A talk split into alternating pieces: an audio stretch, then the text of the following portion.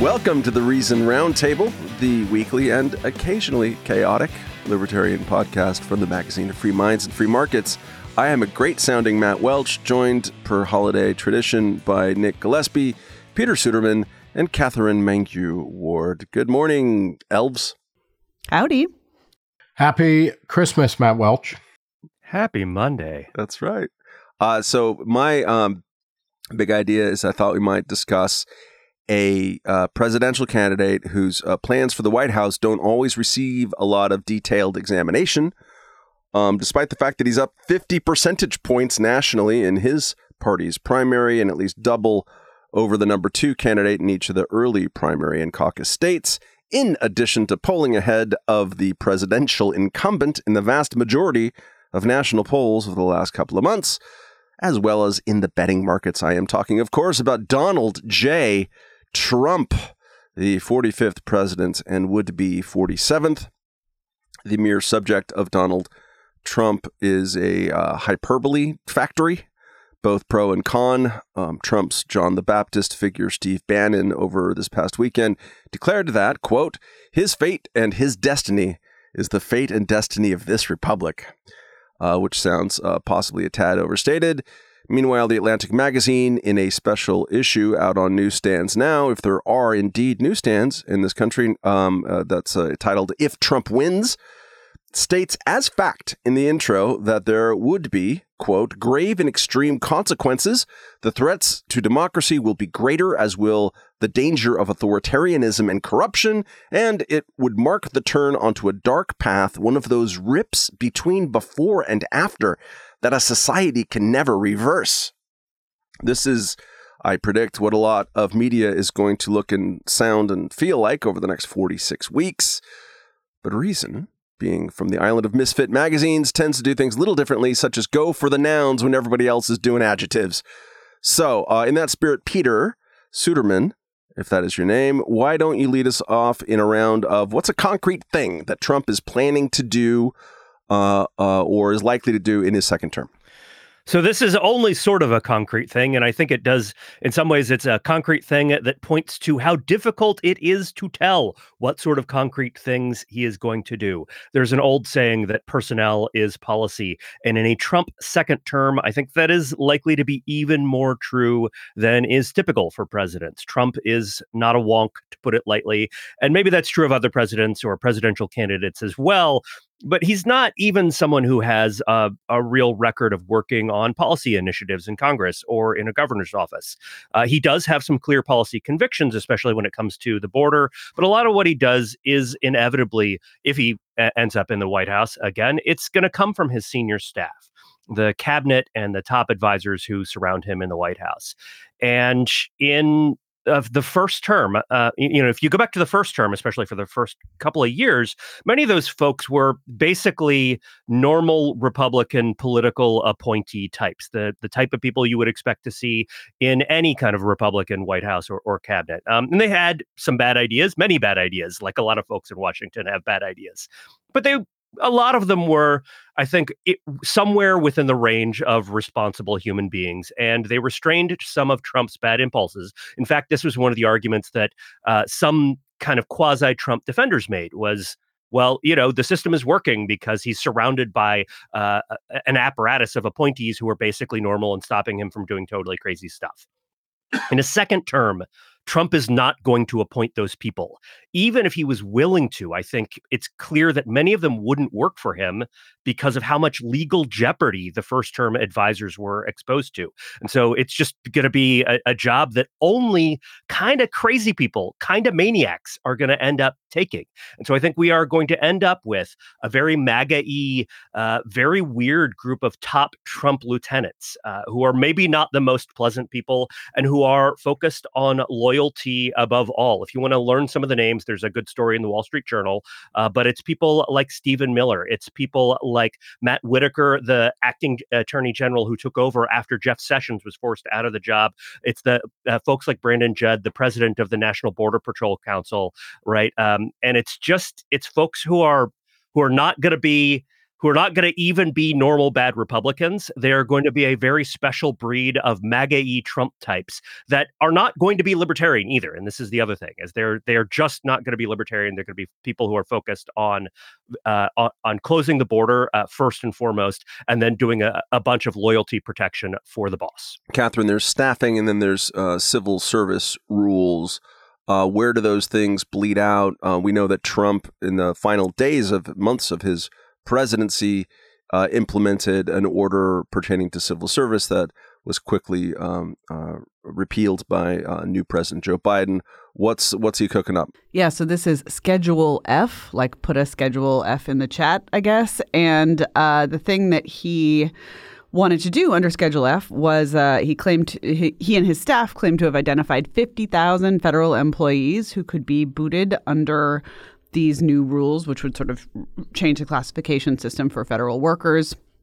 Um, he did not get a chance to do any of this. Obviously, this sits very interestingly next to Javier Milei, who woke up on day three of his presidency and eliminated, you know, somewhere between nine and 12 um, cabinet agencies and is planning to chuck out uh, a vast number of government employees as part of austerity measures. Um, I think the big issue with Trump's variant of this is he's been very explicit that it's retributive. So he literally posted on Truth Social, if you go after me, I'm coming after you, um, where the folks ostensibly going after him are the deep state, um, the members of the civil service he would want to fire he has also said, or supporters of this plan have also said, you know, maybe they actually won't fire the 50,000 people. They're just going to fire a few and hope that that has a quote chilling effect on the rest of the civil service. Um, this is the worst case scenario of all because then we don't get the savings, we don't get the austerity. We still have a massive, unwieldy bureaucracy that's just scared to do anything that might be perceived as crossing Donald Trump and therefore is probably the worst of all worlds. I think there are definitely 50,000 people in the federal government who could easily be fired. But if we do it, as with so many of Trump's sort of quasi libertarian proposals, if we do it in the Trump way, uh, we will never be able to do it again in the proper way and like the ghost of Grover Cleveland will come and haunt us all until the end of time. I was not expecting um, um, Grover Cleveland. Man of Iron. Always expect Grover Cleveland. He uh, always, always. Yeah. It's it's Christmas I, in DC. I thought I heard the floor shake a little bit and flex. Uh, that will drive uh, Trump insane if he becomes like Grover Cleveland, a president to win two non-continuous terms that comparison alone, he'll be like, "No, I'm skinny." and he won't have an agenda. All he'll be talking about There's is never been a president in a better shape like Grover Cleveland than second non non continuous term President Donald Trump. Yeah. Um, uh, do we do continuous or contiguous? Contiguous. Yeah. Contiguous. G, contiguous. Right? What? Uh, isn't that a geographical term? Sure. Um, and a temporal Nick, term. In, I swear in, to on this God, podcast. or I swear to Grover Cleveland, yeah. that uh, I did not know until this morning because of you, Nick Gillespie, that there yeah. is such a thing called Agenda 47. yeah, it's pretty great. Um, dun, dun, dun. It's on Trump's official campaign website, and uh, you know there'll be a link. Just Google Trump Agenda 47, and it is an endless stream of very short videos, some of which have been updated, or the texts you can read them as well where he is talking about doing everything, including uh, ending veteran homelessness, no welfare for illegal immigrants. Uh, he's going to save America's auto workers because, you know, uh, Joe Biden is uh, totally crooked. Joe Biden is totally ripping them off. Uh, he talks about homeschooling. It's everything that he can possibly fit into a short video to hit some subgroup. Um, the one thing that he uh, talks about, and I, I think this is illustrative, this one called the American Academy, where he basically says because Harvard is you know full of Marxists, he's going to figure out a way to tax their endowment and take that money and then create something that's not quite a public university, but is some kind of credentialing agency that will allow you know the billions of Americans who have some college but didn't graduate to get a degree for free that will have to be respected by everybody in America. What? Um, yeah, I mean, just look it up. Uh, he also, in one of his things where he talks about, it, and it's not all wrong. He said uh, he uh, is talking about uh, he has a plan for uh, 10 principles for great schools leading to great jobs. And he talks in that, he talks about giving parents more rights, but he also talks about pushing for the direct election of principals by people in their school districts. Like, and this to me is, you know, indicative of where Trump is going to be. His presidency will be even more performative uh, than it, than the first time was. And and I want to be clear when you go, you know, it's you can't bracket out COVID. Uh, and even there, I think there's a lot actually that Trump did right during COVID, uh, particularly Operation Warp Speed, which he walked away from, and leaving the states to make more decisions than would have taken place under uh, Joe Biden, I think. Um, he is talking about attacking the establishment and elites by taking over everything. And he is, you know, this is the full blown kind of comic book version of Trump as the one person who can fix everything all the time. Um, and, um, you know, the, the good news on that is I don't think uh, he's going to be elected. One of the reasons why he is doing well is because we have not seen him talk very much over the past couple of months, and that's going to change. And I suspect when you see that, things will change. But what his absolutely batshit, useless, non transformative changes that he's laying out here make clear is that neither he nor Biden are particularly good um, you know, they're not good in the presidency. Biden has been disastrous, partly because he's been delivering exactly on what he said he was going to do $11 trillion in new spending and all of that kind of stuff. And then to a non uh, non trivial amount, he's been extending a bunch of Trump policies, which in their own way extended a bunch of Obama policies. So I look at 2024 as it's got to be the last election of the 20th century. Yeah, you throw in Robert Kennedy. No, but I mean, seriously, because these are people who are so totally out of ideas um, and out of any vision of a future. We need to uh, we need to figure out how to work around the president. I think the Agenda 47 stuff just goes to what I was saying about how hard it is to know what Trump is going to do. Even when you see a list of things he says he is going to do, it is very obvious that at least many of them, and quite possibly most of them, will not happen because there's not even a plan to make them happen. Right. It's just stuff that I, it's wish casting uh, about a world that cannot and will not exist. And this is, I think, different from someone like Biden, who, you know, uh, Nick, you said, uh, is the, is, has has been a very bad president in many ways. On the other hand, he was a very bad president in a perfectly predictable way because he basically followed through on the stuff he said he was going to do, which was spend a lot of money on a lot of dumb stuff, and and that was it. And that's what he did. And and you can kind of tell how Biden will be bad, and it is a total crapshoot. What Trump would do, and what and which ways he would be bad, and which ways he might be uh, a little bit better than Biden. So, one of the areas in which any president has a lot of leeway, obviously, is uh, in uh, enforcing immigration rules, um, which is something that got extended even further under the Trump presidency. So, over this past weekend, uh, for example, and this is a great precursor to what the next 323 days are going to look like, Trump uh, warned repeatedly uh, and backed it up with further uh, social media po- posts that immigrants are poisoning our blood to which uh, President Joseph uh, Robinette Biden II um, accused uh, his likely opponent of parroting Adolf Hitler. so, congratulations, America. It's going to be like this for a long time. But it's worth looking at uh, Trump's actual statements on the campaign trail, partly because, if you recall, at this time in 2015, he was saying that we need a complete and total shutdown of the border until we can tell what's going on um, and that he was proposing a Muslim ban. Um, which he was explicit about then, um, which, which, he tried to implement, which he tried to implement um, early days yeah. in his presidency. That was the first kind of big crisis in January of 2017. Um, is that he tried to implement a, uh, a complete and total shutdown of of uh, of immigration um, and particularly of refugee intake. So here, here are some of the things that Trump has said just over the past couple of days. If you don't like our religion, then we don't want you. A uh, vote for Crooked Joe is a vote to turn the United States into a hotbed of jihadists and make our cities into dumping grounds very much resembling the Gaza Strip. Uh, and I think most importantly, these are all like sort of inflammatory rhetoric that people like to jump on and talk about Hitler and whatnot. But he wants to halt all refugee settlements to the United States. He can kind of do that, or he can come close to doing that, and he certainly came close to doing that in during his president when presidency when uh, the number of refugees went down to all-time lows since we've been tracking those numbers in the mid 70s and that's not at all uh, related to covid. This uh, happened pre-covid as well. And those types of policies can outlast a president which uh, happened certainly in the early days of the biden presidency. Um, as nick was alluding to before biden has continued some of trump's immigration restrictionism um, he's loosened up some other ones, uh, but and some of uh, the ones that Trump did were continued from Obama.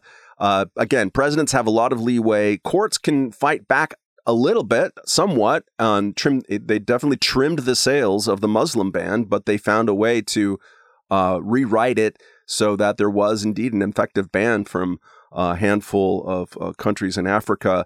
Um, the transformation of America into a place that no longer accepts refugees is one of the worst things about uh, contemporary American politics and one of the worst things about Donald Trump. And it stands in, in really a stark um, comparison to the days of Ronald Reagan and Jimmy Carter, where it was just understood that we take in refugees. That's what we do.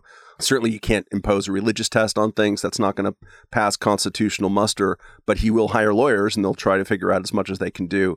Katherine, um, just building on that, uh, given a, a president's uh, leeway when it comes to foreign policy and immigration, how might those two uh, great tastes taste great together in a uh, Trump 2.0 White House?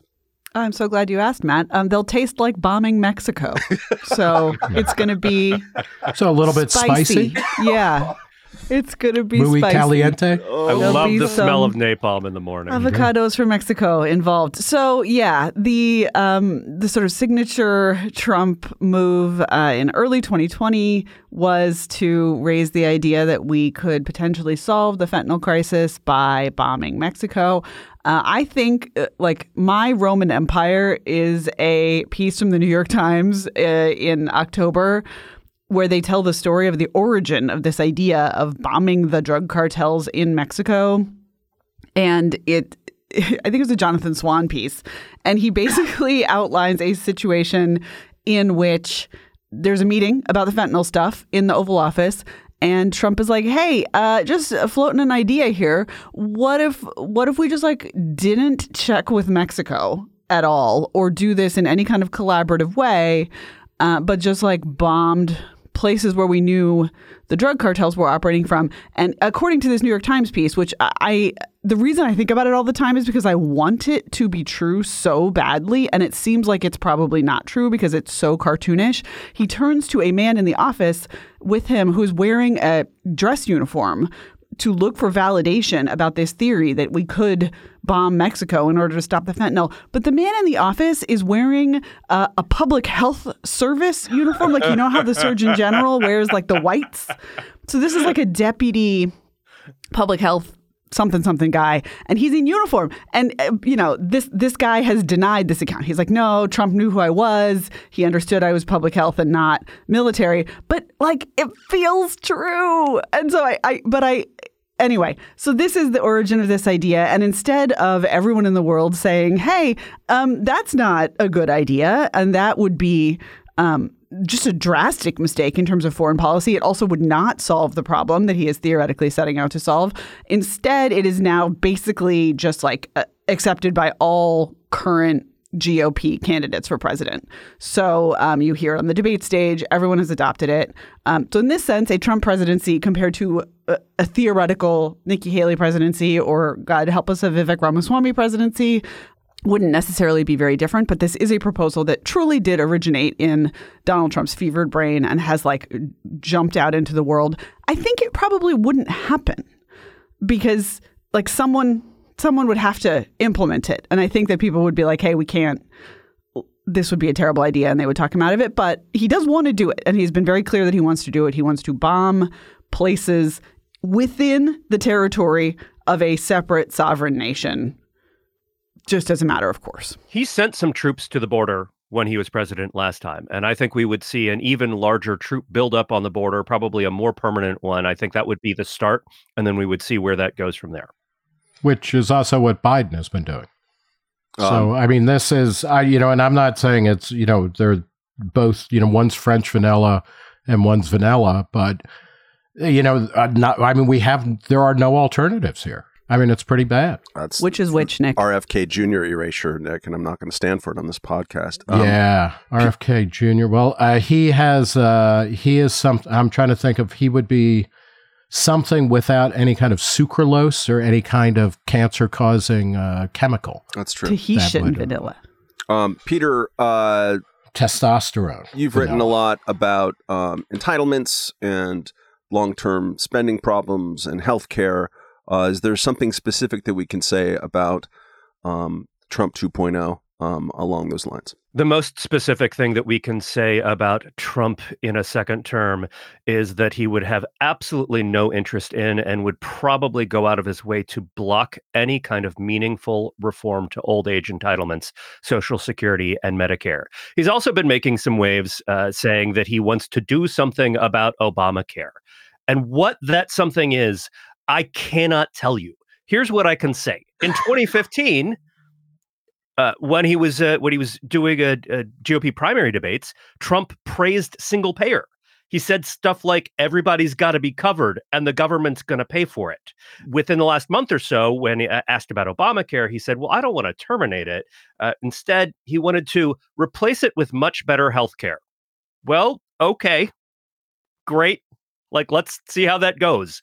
I'm I'm for much better care as well. I don't think Trump has any sort of plan or any sort of plan to figure out what a plan is because neither he nor anyone in the Republican Party has shown much interest in the actual particulars or specifics of healthcare policy for a decade or more.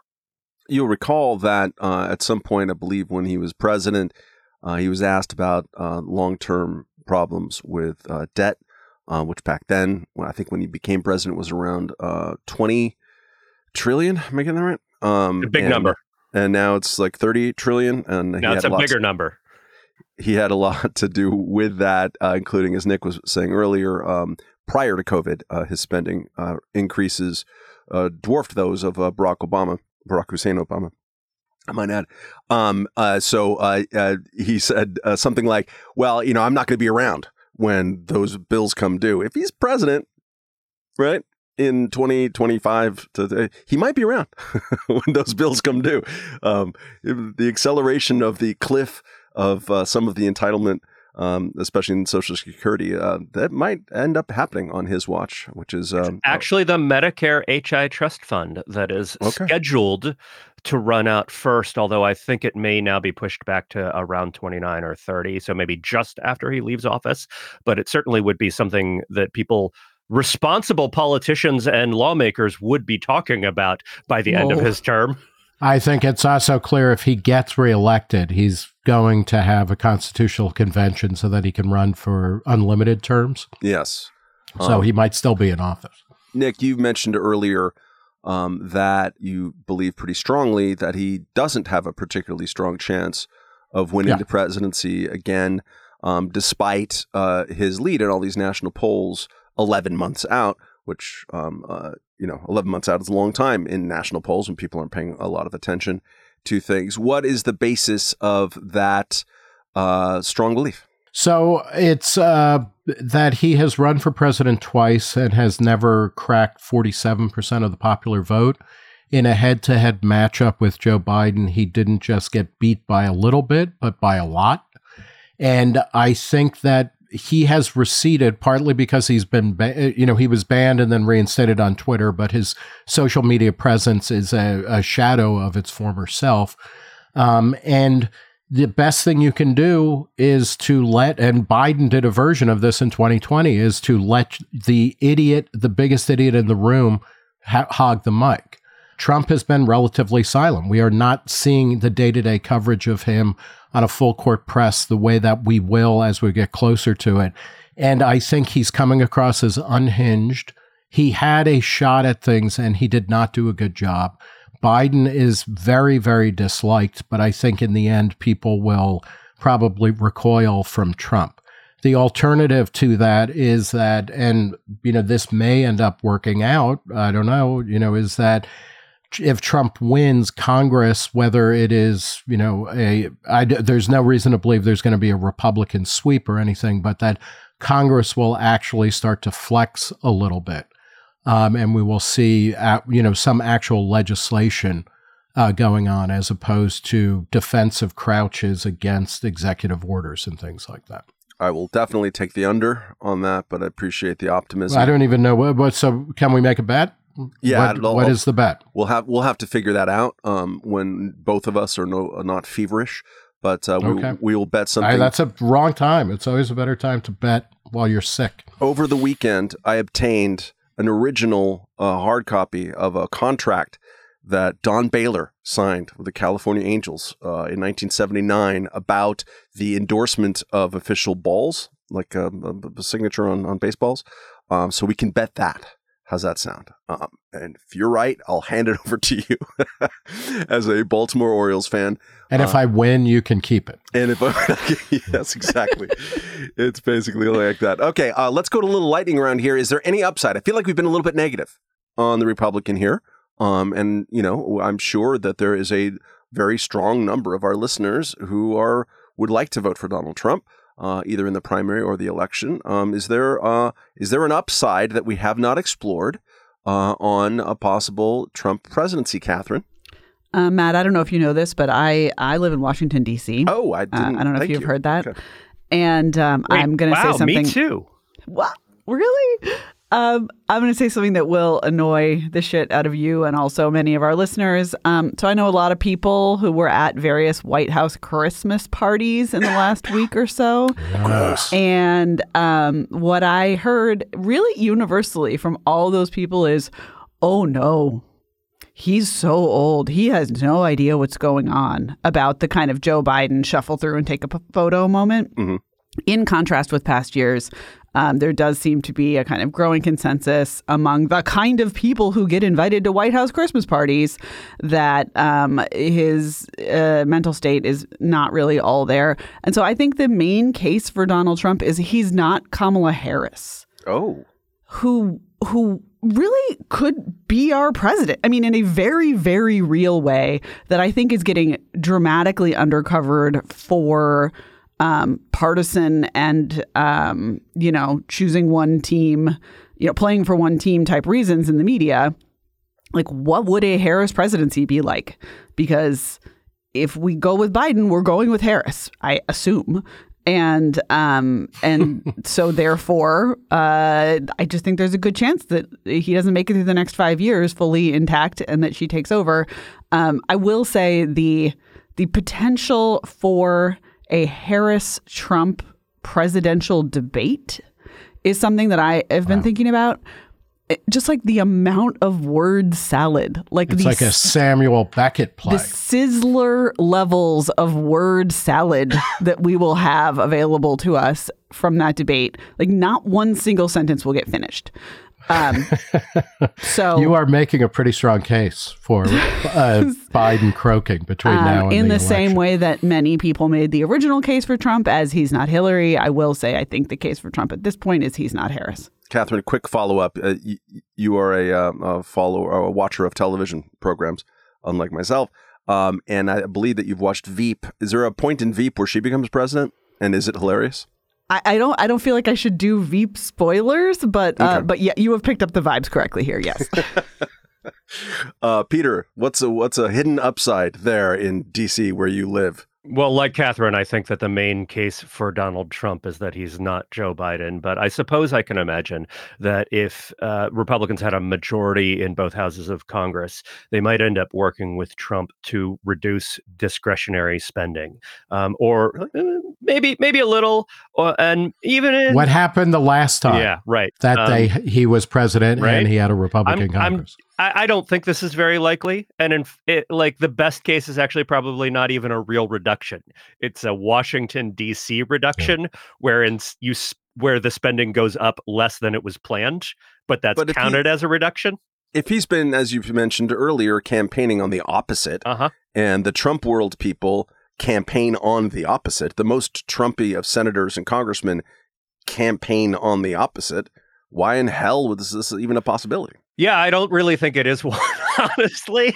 Uh, but but here though, so let me make the let me make okay. the best case that I can, which is that if you listen to Republicans in the House right now, they are interested in they do seem to evince some vague interest in cutting some sort of spending maybe at some time that's going to be discretionary not entitlement spending and if they had the House and the Senate and they felt like they could just get it past Trump and cut a bunch of dumb bureaucrats, they, they would do it for political reasons. This would be the thing. They'd be like, these bureaucrats are all Democratic partisans, and we're gonna we're just gonna kill their jobs by They're to cut the hell out of PBS. It's not going to happen. The, it's the not going to happen. PBS I'm will trying get to a, I'm trying to get paint a hopeful story here, and um, the hopeful story is he's not Joe Biden. I love it that that was the weakest sauce imaginable, and it was still a dramatic exaggeration. Like you were still it, living in hyperbole town there. I think though- maybe Trump will uh, end uh, Pell grants for intersex Marxists. Matt, Yeah. that's the that's the strong. Actually, case, here's right, my here's cutting my case spending. for uh, Probably will. here's my case for Donald Trump, and it is a case for people in Washington and for people on this podcast. It could be very good for the journalists because people would pay attention to the journalism and uh, buy the their subscriptions to the magazines and the newspapers. And I got a lot of friends who are journalists. I got a wife who's a journalist. Wouldn't be so bad if the Donald least The Trump worst- was Popular for the segment of Yeah. society, Peter. Yeah. I uh, think the best case for a Trump presidency is first that Biden is terrible. Biden has overseen a dramatic expansion in the size, scope, and spending of government. He clearly has no understanding of the role of uh, either monetary policy, but fiscal policy and inflation. He's a regulator. He's not good on immigration. He's not good on anything other than getting out of Afghanistan. But the, so there's that, that Biden is terrible. We know this. The other is that when Trump was president, we had slow but, you know, constant growth until, uh, until uh, COVID. Uh, more importantly, the system did hold. He was, he tried to push, I mean, he worked every stress test on the system and it held. There's an argument that you can't keep doing that, but I have faith in the American system of government. Uh, and I also have faith in the American people that we're not going to become a, you know, a, a rotten crackpot, you know, or tin pot. What, what's the name? Tin, whatever. Tin pot right the first democracy. dictatorship. Crockpot. Thank you. Crackpot dictatorship is what yeah, we're- We might become a crockpot democracy, which Ooh, would be slow kind of nice Instant because you just put it on in the morning, you dump everything in, and you come home and you have a bunch of kind of slurry food to eat for a couple weeks. Um, that makes a lot of sense to me. Uh, I think the uh, the case for melting Trump, pot dictatorship. Sorry. uh, the case for Trump is uh, basically butt Gorsuch, um, and um, and I don't know if he would get some other Gorsuches. If he if he would, uh, you know, we'd have a Supreme Court Justice Don Willett would be a fine outcome if that were to happen, and I don't know Yeah. if the I doubt the that it would. Gorsuches Yeah. I really know. did take away our abortions. That's always worth keeping in mind. The uh, That's you know the bad thing about that, Matt, is that Trump has become much more, and his followers have become much more decidedly anti-libertarian. They are openly anti-individualist, and they are open, you know, openly anti-capitalist in a way that is, I think, si- significant from the first time. uh, uh, including uh, Tucker Carlson, just coming out as Liz Wolfe wrote about this very morning as we record on Monday mornings. Um, he's libertarian economics is a scam. All right, we're going to get to our listener email of the week here in a moment. But first, a reminder that this episode is sponsored by BetterHelp. Friends, the holiday season can, though doesn't have to be, a grueling gauntlet through the potential landmines of loneliness, family dynamics, and your own ability to make the right choices in a temptation rich environment. Often we know darn well the right path for making it all the way through to January, safe and sane, but sometimes we can be our own worst enemy. Therapy can help you see through the blizzard of distractions and stimuli and make it easier for you to make better decisions during what should be a joyous time. That's where BetterHelp Online Therapy comes in.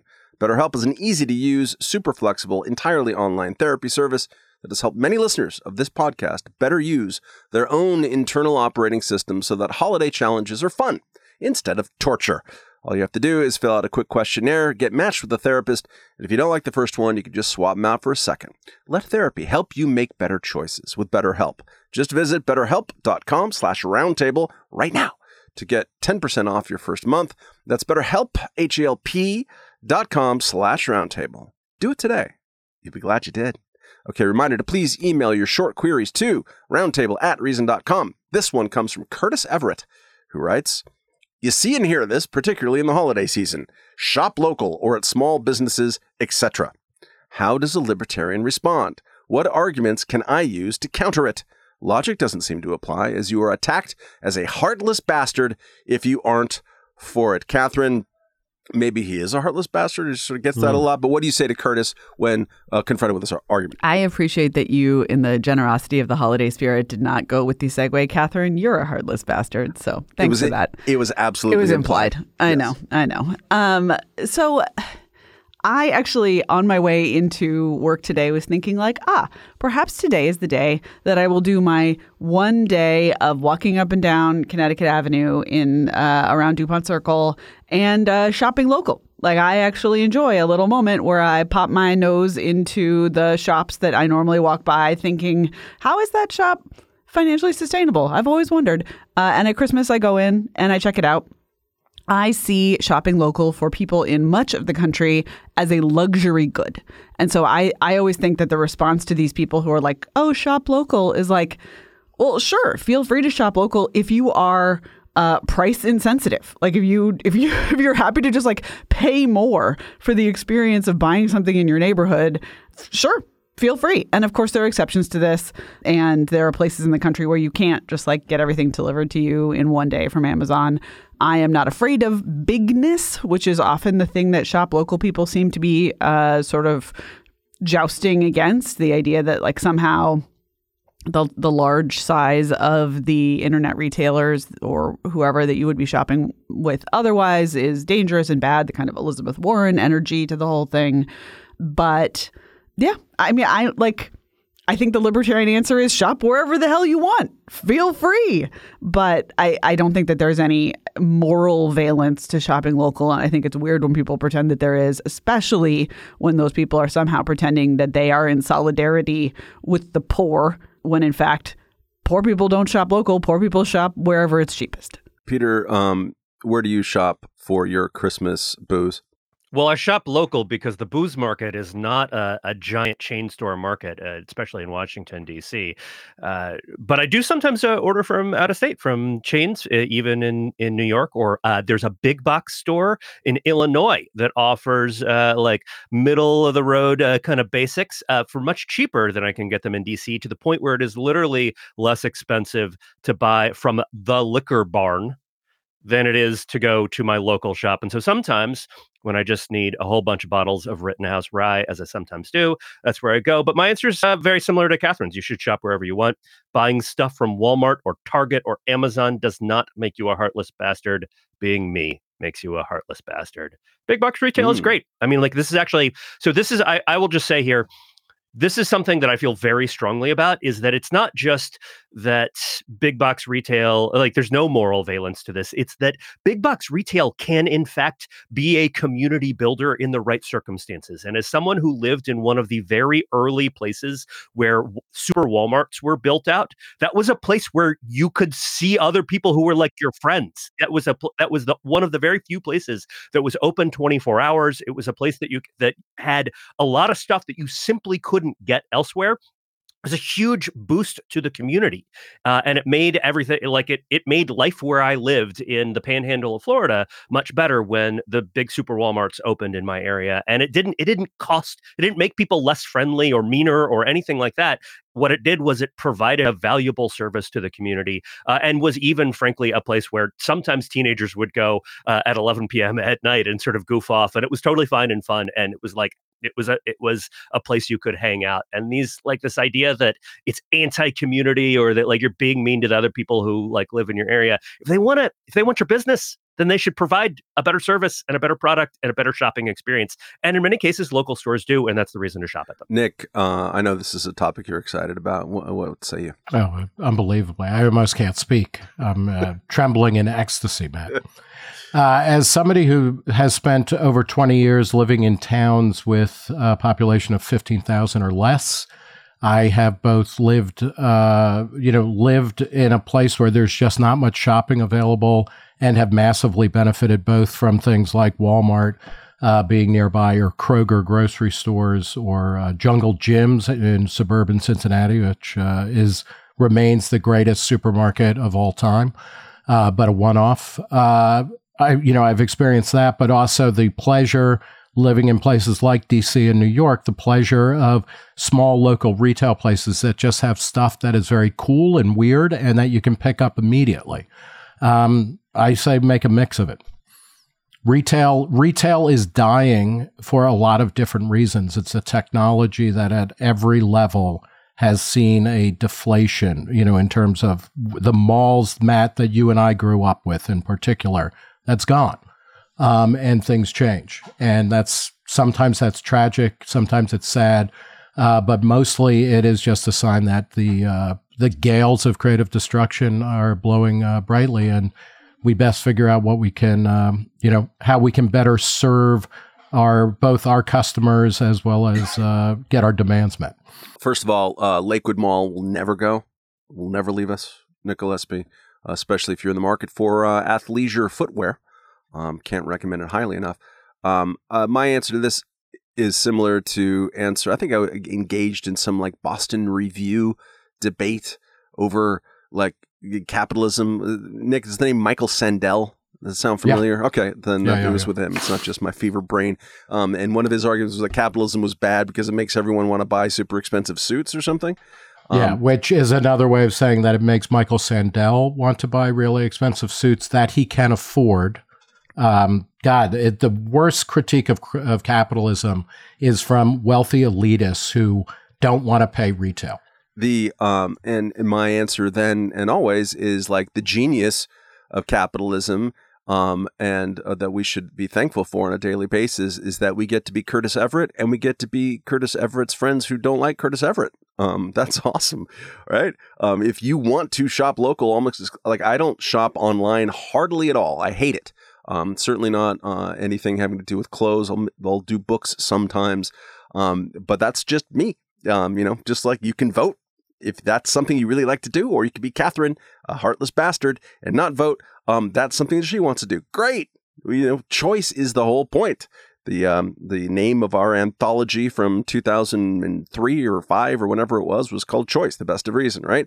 That is the point. It allows you to make your own decisions about what values that you have best. So I love shopping local because shopping in a retail uh, environment where there's a lot of stuff, when there's a lot of commerce around you, for me, it's something I totally value. I was just at home in Long Beach, California, hanging out with a bunch of my high school friends. Um, we all grew up in sort of suburban Long Beach and Lakewood, and um, and we're talking about uh, various life choices, and you know whether I'm moving back to California anytime soon, and um, and also like the uh, the um, you know how COVID was. They're asking in New York, and the thing that uh, really like uh, hit me in a place that was uh, unexpected was walking around the neighborhood when there was a total kind of shutdown and there was no commerce in uh, my very commercial heavy new uh, uh, area of Brooklyn um, was devastating to me, like psychologically. It means something to me to have street level retail very close to where I live. And that's my particular value. And there's lots of people who have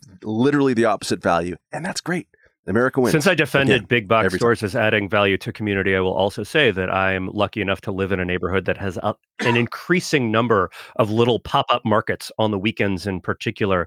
And I love just walking around the neighborhood and seeing all these little shops set up selling clothes and trinkets and food, uh, some of which I will partake in, some of which I won't ever partake in. But even if it is, even if I'm not actually buying something from these stands, it is adding a, a lot of value to my sort of perception of my neighborhood and how I experience it. All right. It is uh, Christmas time in Washington, uh, which is that special season when Congress goes, oh, we have to pretend to do our jobs for a week, and then engages in a bunch of last minute deal making and negotiating frenzy uh, with a handful of people, uh, doing lots of pizza boxes, and then Kyrsten Sinema gives quotes, and then they do a couple of up or down votes, and then they peace out for.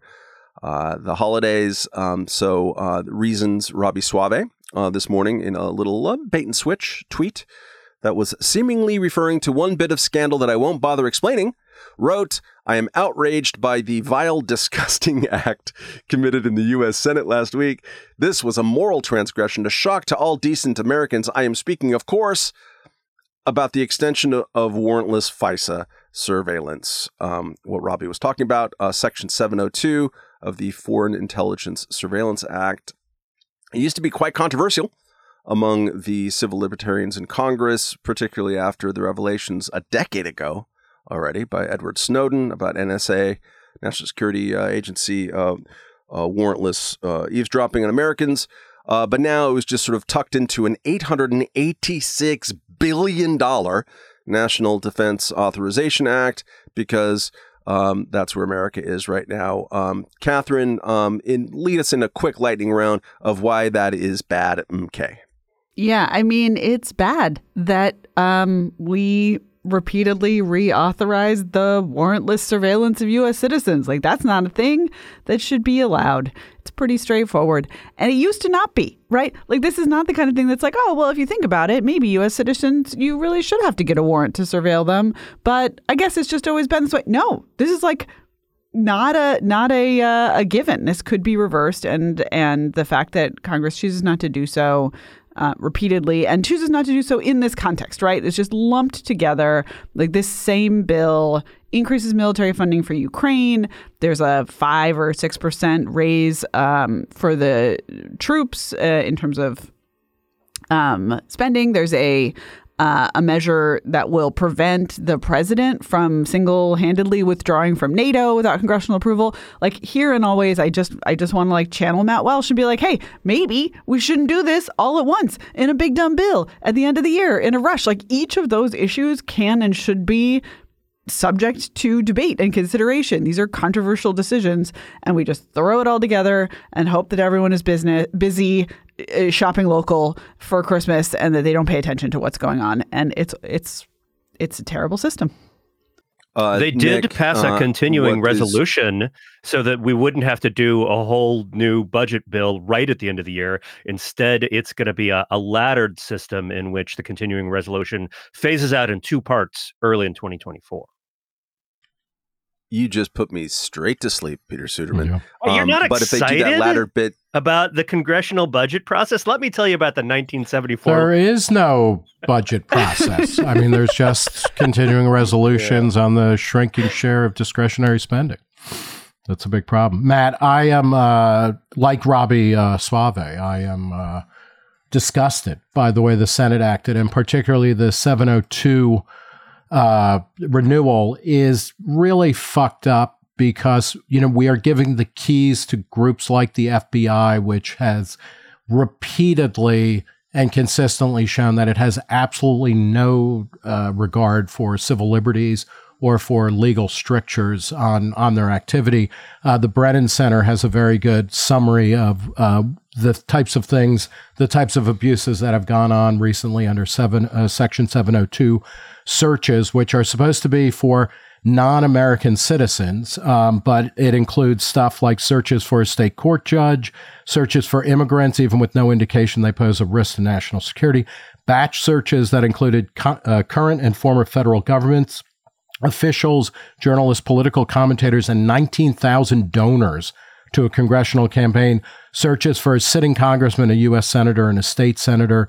Um, it goes on and on. And this, you know, the, the FBI, you know, the, the, cliche of like you know uh, you know believe people when they tell you who they are the FBI has shown it has no interest in restraining itself you know uh, across decades, across different presidents, across different directors. It's like enough with Section 702. Stop it and repeal it and actually make uh, the American uh, intelligence community show that they actually are doing something other than fishing for junk, uh, which is what they do. Peter, um, quickly, uh, there's been a lot of uh, Sturm und Drang I don't know what that means at all. Uh, hmm. in the uh, House of Representatives, I think it's German for Scotch and soda. Yeah, uh, uh in the House of Representatives by Republicans about leadership and defenestrating um, the so-called uh, Bakersfield comment, uh, Kevin McCarthy. Um, and uh, part of this was over process, and we're not going to do this anymore. We're going to do that. Um, was there any uh, change in the way that the House conducted its business um, uh, with this particular end of season uh, Cromnibus? So, uh, two activity? things here. One, on the big picture, is they set up the continuing resolution, as I said, not to expire at Christmas or at New Year's. They just they they let it. It's now going to expire in, in, like I said, in two different uh, sort of tranches in early 2024, and so that's a little different. They gave themselves more time on the continuing resolution. Wow. But then to go back to the the sort of more narrow point about surveillance here, um, one thing that was actually pretty heartening was that House Speaker Mike Johnson uh, has like gone on Fox News and said that the surveillance stuff in Section 702, which is the really problematic part uh, of, of all of this, uh, was abused by the FBI, by our own government, um, uh, uh, almost uh, you know over almost 300,000 times between 2020 and 2021, and the civil liberties of Americans have been jeopardized by that. It must be reformed. So that's not as good as actually passing a reform. On the other hand, it's not a bad thing that we now have a speaker who is out there campaigning for uh, for pulling back on some of these surveillance powers. All right, let's go to our end of podcast. What we have been consuming in the cultural arena. Catherine, why don't you lead us off? I would be delighted. I was the uh, person in charge of choosing the book for my book club this month, and so I chose Ambrose Bierce's Civil War Stories. And uh, I did that in part because there was a period in my life when my entire personality was just a kind of composite of Bierce's Devil's Dictionary and the collected works of Dorothy Parker because I'm Ah. an asshole. But um, Wow. you know, uh, war has been on my mind, particularly the experience of being in an intractable uh, war, perhaps with one's near neighbors or brethren. And so, um, a series of essays by a brilliant writer about what it was like to serve. I think he served basically for the entirety of the Civil War. Uh, and they are really, really good. Like, I just strongly recommend this book to you. It's also, you can buy it on Amazon for like 99 cents or something. It's one of those Dover thrift editions. So, you know, just throw it into your Kindle and get to it when you get to it. The um, main takeaways of these stories, sort of taken as a whole, are just a deep, deep cynicism about the point of any of it. The kind of recurring indictment of uh, people in power, particularly kind of officers, um, and their disregard for human life, but also just the the overwhelming sense that every absolutely everyone engaged in the sort of on the ground fighting in the Civil War recognized that none of their individual actions were going to make any difference and that they were sort of trapped in a structure where they were forced to do it anyway. And the only moments of beauty in these stories are when we look outside of not just the war, but outside of humans, right? Like we're looking at a tree. That's the only time that things are good. um, but there's also a, a, little bit of a sweetness to it. There is sort of a affection for, maybe like nostalgia for the approach that young men take when they enter war. There's this sort of several characters who have on new uniforms and are just being absolutely ridiculous as a result. Um, and they are not uh, condemned in the way that almost everyone else is condemned. Um, just really beautiful writing, very readable, given um, that it's in some ways you know quite archaic. And if you if you read the Devil's Dictionary, you know that the the kind of phrasing is very very baroque and very kind of old fashioned. But um, I zipped right through these stories, and as I am thinking about what's going on in Ukraine, what's going on in Israel, um, I, I just found these narratives to shed a lot of light. So, Ambrose Bierce's Civil War stories, apropos of everything and nothing, are my recommendation for this week. Has your book club uh, discussed it yet? What have they thought? The book club, uh, yes, we did. Talk, we talked about it last night, and um, they liked it. Uh, and uh, you know, the one thing that kind of came up in the discussion was the so Bierce uh, attempted suicide many times in his life, and his the circumstances of his death are a little unclear. Um, when he was 71, he basically like headed off to report from a war zone and was not heard from again. Um, maybe suicide, maybe not. Uh, and the kind of the call of death in these stories is very there's one story about a man who a, a, building falls on him and he realizes that it has fallen in such a way that his own rifle is pointed at his head. Um, and it's, eh, you know, it would be too on the nose in the hands of a lesser writer, but it's actually just this incredibly compelling. You know, once you feel like death is inevitable, what does that do to you? Does all kinds of wild things to the human psyche. Um, so that was one thing that stuck with a lot of people. Was he the one who wrote uh, the occurrence at Owl Creek Bridge? Yes, this is in that is in this collection. Um, that is uh, always uh, had an impression on Yeah. young Matt. Also, uh, what I saw at Shiloh, um, Chickamauga, like there's a bunch of um, real classics in here that um, you might not find in a kind of traditional educational syllabus nowadays, but um, very worth reading. Nick, what did you consume? I watched uh, with my fiance the 1946 Frank Capra movie, It's a Wonderful Life, which was unfortunately colorized, but uh, is a great movie that bears rewatching uh, every uh, holiday season, I think. Uh, and I like it for many reasons. The uh, most banal, maybe, is that it's a triumph of public domain. The movie was a flop when it came out. Uh, and as a result, its copyright was never renewed by the studio that had produced it. So it went into the public domain in the early 70s and ended up getting picked up by local affiliate TV stations that were trying to find a holiday movie that they could run. And then it became, you know, recognized as a great classic. Uh, but it is a deeply moving, very dark story about the uh, impact that people have. Uh, Jimmy Stewart is fantastic in it. And there's a running debate as to whether or not uh, the real villain is Uncle Billy, the idiot uncle who loses an eight thousand dollar deposit and puts literally puts it into the lap of Mister Potter, the bad guy, who of course just keeps it, uh, or the fractional reserve banking system because it's set at various points uh, during the Great Depression. And then there's also a weird glimpse of uh, if George Bailey hadn't lived, the town Bedford Falls becomes Pottersville.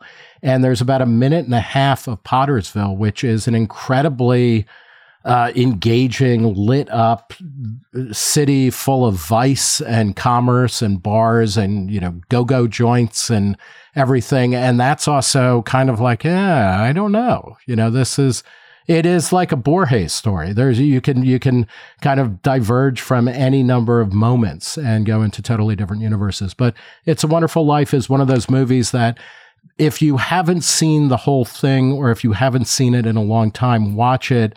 And the way it bounces from a kind of comic universe to a very dark one is genuinely fascinating, particularly in the context of coming out right after the end of World War II and the Depression. I read somewhere recently that um, Jimmy Stewart, who was in World War II, uh, served, uh, was uh, at various points in the movie absolutely channeling some of his PTSD in his uh, in his performance, which might lend a certain hue to the whole thing. Peter, what did you consume? I have been reading the novel Inherit the Stars. It's a late 1970s sci fi book by James P. Hogan. So, the hook for the story is that in the near future, humans find the body of a man on the moon.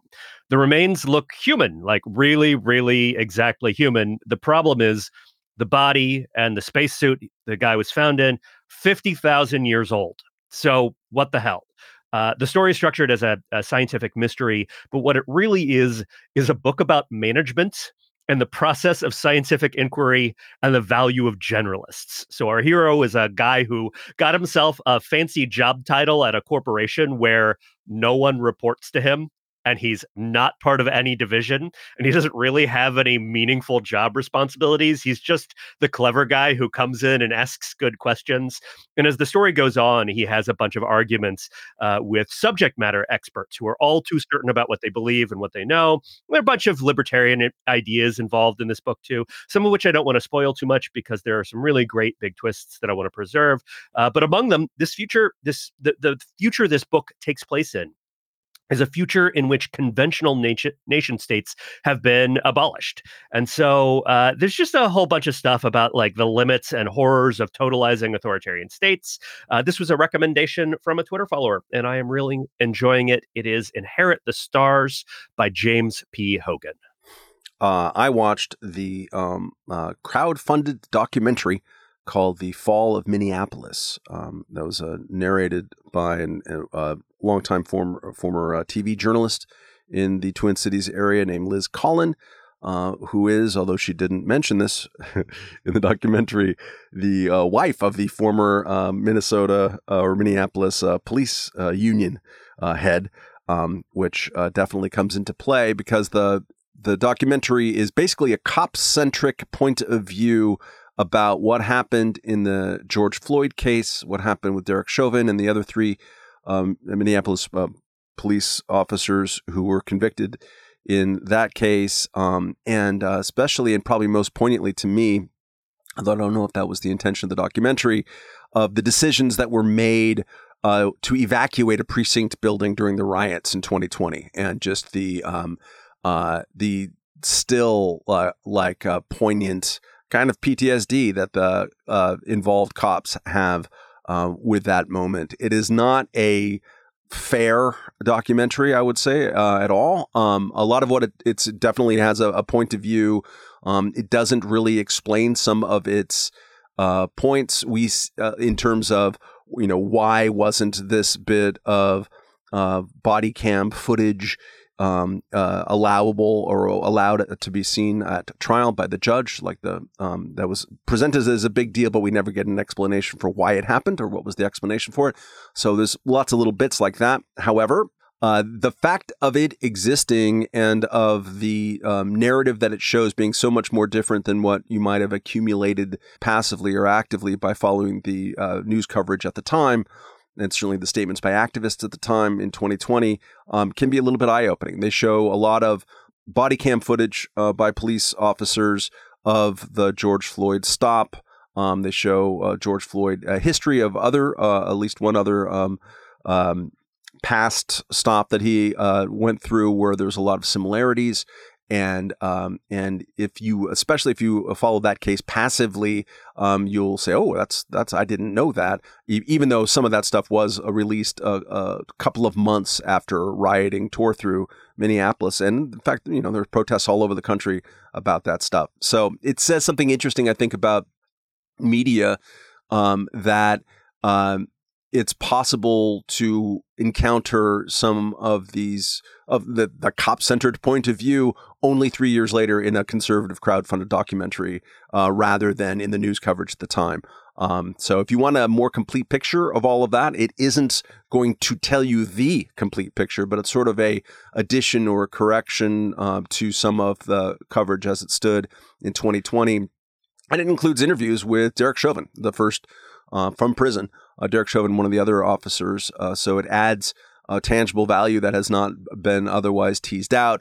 Um, makes a pretty convincing argument that um, the technique that he used that ended up with his knee on the neck, or as they try to say, on the shoulder of uh, uh, of George Floyd, was part of the uh, Minneapolis training regimen. Um, uh, and they make a couple of other points that uh, that are pretty convincing. Besides, um, so check it out. Um, again, imperfect uh, to say the least. Um, but uh, it it adds more journalism to a, a, topic that didn't get a lot, and particularly with the uh, the evacuation of the third precinct in uh, Minneapolis in 2020. Uh, all right, that's all my throat can handle talking about. Thank you for listening. Merry Christmas, by the way, and uh, ha- Happy Kwanzaa. We'll be catching up with you on the other side of that with a special episode about uh, some of the undercovered stories of 2023. Um, uh, if you like what we do, please go to reason.com slash donate. And thanks again for everyone who helped out with a webathon uh, a couple weeks back. Um, Nick, are there any uh, events in New York City that you would like to promote in this time of the podcast? Yeah, sure. Uh, go to reason.com slash events. But uh, our next Reason Speakeasy, which is a live taping of the Reason Interview podcast, is scheduled for January 22nd, Monday, January 22nd. And it's going to uh, include a gentleman uh, named David Stockman, who was Reagan's first uh, budget director. He was a multi term congressman from Michigan, from actually from the district that covered most of the area that Justin Amash later occupied. He's a longtime critic of the what he calls the welfare warfare state, and he has a new book out called Trump's War on Capitalism. So we're going to be talking about that. Uh, go to reason.com slash events and you should be able to uh, buy a ticket. All right, uh, and go to reason.com slash podcast for all of our other podcasts, which grow by the millisecond. Thanks for listening again, and we'll catch you next week. Goodbye.